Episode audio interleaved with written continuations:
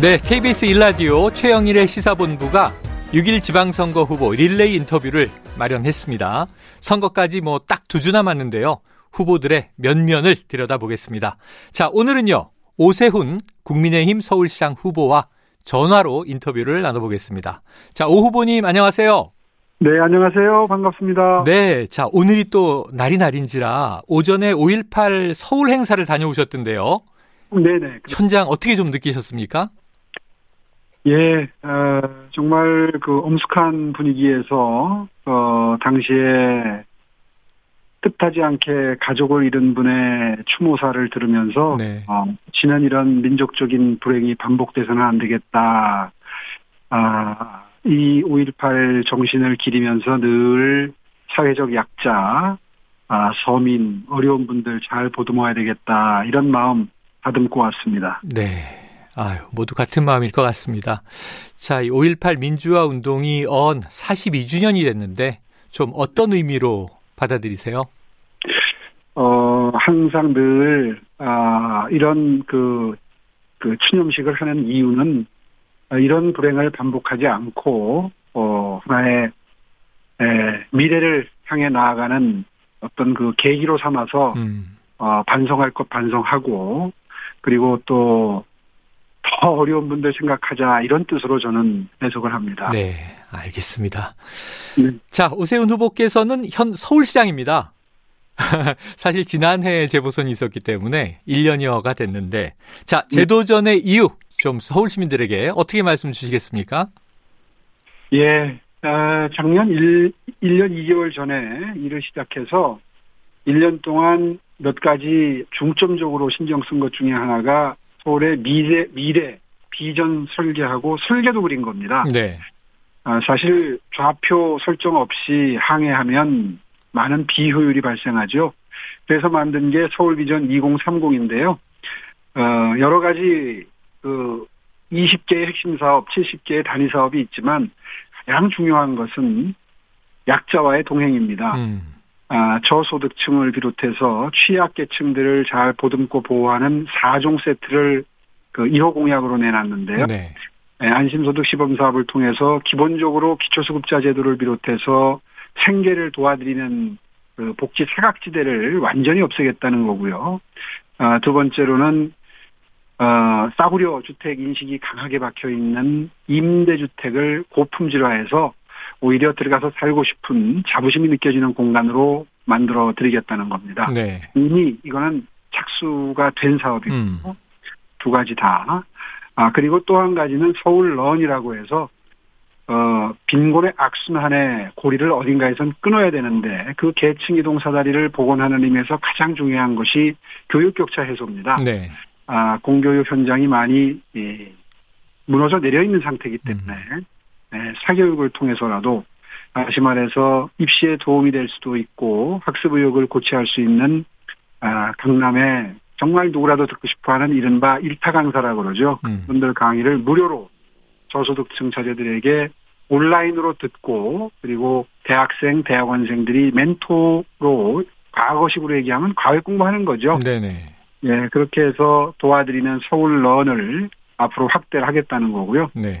그리고 코로나 때 정말 피해를 많이 본 분들이 이 의료 취약계층, 가난한 분들입니다. 왜냐하면 이분들이 주로 가는 서울시립병원이 전부 코로나 전담병원으로 바뀌면서 참 많은 피해를 보셨어요. 네. 그래서 어, 병원도 증설하고 서비스도 업그레이드해서 앞으로 이런 위기 상황이 오더라도 이런 분들이 의료 서비스에 불이익을 보지 않도록 하겠다.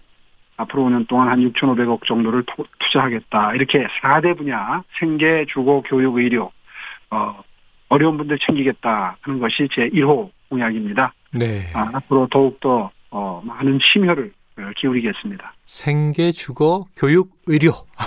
예. 특히 약자와의 동행에 지금 이 제도전에 방점을 찍어 주셨습니다. 자, 오세훈 서울시장에 대한 걱정 혹은 공격 포인트가 있습니다. 네. 뭐냐면 워낙 이 차기 대권 주자로 거론되시다 보니까 이거 대권 노리느라고 서울시 살림 덜 하는 거 아니냐? 이런 공격 포인트인데 어떻게 답변하시겠습니까? 아, 다들 그렇게 앞서가시는 질문들을 최근에 좀 하시는데요. 네. 네. 정말 사치스러운 생각이라고, 어, 저는, 아, 여러 번 말씀을 드렸습니다. 아, 실제로, 어, 정말 하늘이 내는 자리라고 하는데, 음. 그 뜻은 민심이 불러내는 정도가 돼야 된다. 아. 네, 거기에 무슨 뭐 뜻을 품고 도전을 한다든가 이런 게 언제 한 번 뜻대로 되는 적이 있습니까? 네. 더군다나 서울시정이 저는 대통령이 보는 업무보다 결코 중요성에 있어서 덜하지 않다고 생각합니다. 네네. 네. 오히려 어떤 면에서 보면 훨씬 더 중요할 수도 있습니다. 음. 아, 서울은 대한민국의 심장이기 때문에 또 엔진이기 때문에 여기서 어, 효율성이 생기고 경쟁력이 생기고 뭔가 새로운 발전의 계기를 만들지 못하면 대한민국 발전이 정체가 되는데 네. 에, 이 일이 훨씬 더 중요한 측면도 있기 때문에요. 어, 그 보람의 크기도 훨씬 더 크다. 그래서 앞으로 신명을 바쳐서 어, 서울시의 발전을 위해서 노력하고 또 시민들의 삶의 질을 향상시키기 위해서 노력하는 건 네. 저로서는 앞으로 제 에, 남은 인생을 다 걸만한 가치가 있다고 생각하는 일입니다. 어, 알겠습니다. 남은 인생을 걸만한 가치가 있다. 자, 아까 네 가지 약자와의 동행 관련 공약을 연계해서 잘 설명해 주셨는데, 네. 서울시를 위해 꼭 이루고 싶은 이루어야 할 공약을 하나만 꼽는다면 뭘 좀 말씀 주시겠어요? 어, 방금 전에 말씀드린 내용이 어, 가장 중요하고 그 중에서 제일 중요한 게 안심소득 시범 사업입니다. 네. 생계 에, 지원, 그 기초소득자 차상위 계층 지원하는 시스템을 대체할 수 있는 정말 획기적인 복지 사각지대 해소 정책인데요. 음. 사실 기초수급자 제도는 기초수급자로 선정이 되면 그 다음부터 근로 의욕을 오히려 감퇴시키고 상실시키는 단점이 있습니다. 네. 왜냐하면 돈을 더 많이 벌게 되면 그 자격을 잃어버리기 때문에 돈을 벌고 싶어도 거기에 덤벼들 수가 없게 되죠. 음.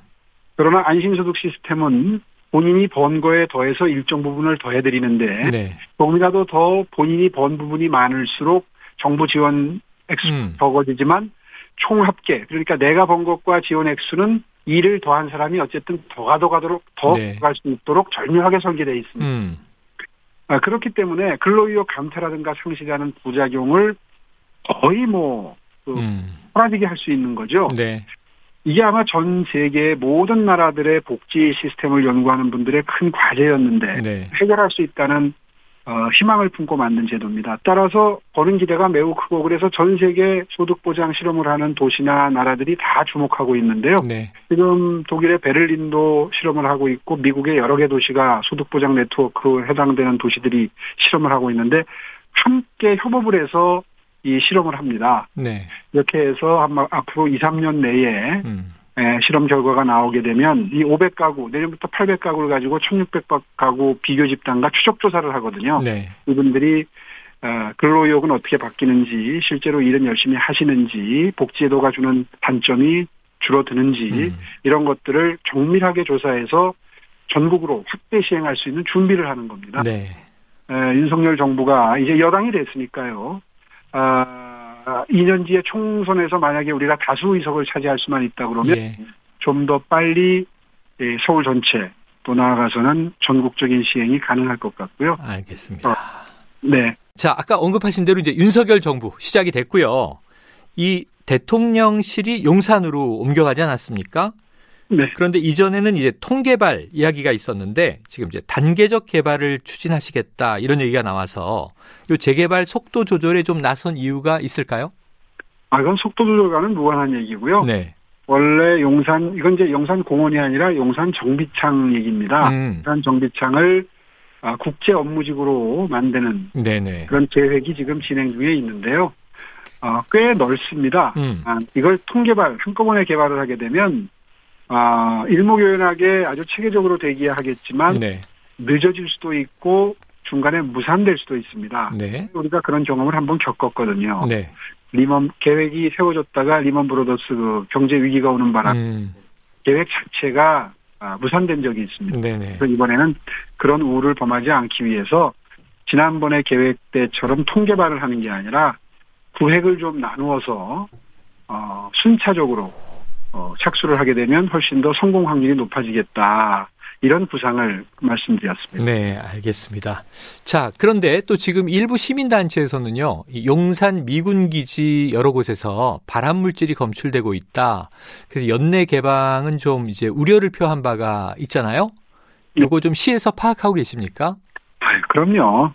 어, 그런 그 자세한 사정 모르는 상태에서 공원화를 계획 했겠습니까? 음. 네네. 원래 이 반환 계획이 한꺼번에 일률적으로 전 면적을 다 반환받는 게 아니라 아, 미군 부대가 옮겨간 위치부터 순차적으로 군데 군데 반환을 받아서 몇 네네. 년에 반환받는 걸로 돼 있었기 때문에 음, 사실 반환이 완료되는 시점을 정하지를 못하고 음, 어, N년차 계획 그러니까 언제 네. 모르는 계획을 세워두었었습니다. 예, 그런데 이번에 집무실이 용산으로 옮겨가면서 미군 측에서 이제 서둘러서 어, 형편이 되는 것부터 빨리 음, 그리고 더 넓게 반환하기 시작했기 때문에 네, 오히려 시민들이 빨리 조성되는 공원을 이용할 수 있는 어, 혜택이 음, 필성이 높아지게 된 거죠. 네네. 그 점은 저는 장점이라고 생각을 하고요. 예, 다만 지금 우려하시는 것처럼 군데군데 유류, 어, 기름 오염이 된 땅. 예, 예, 음, 전체가 다 그런 건 아니고요. 음,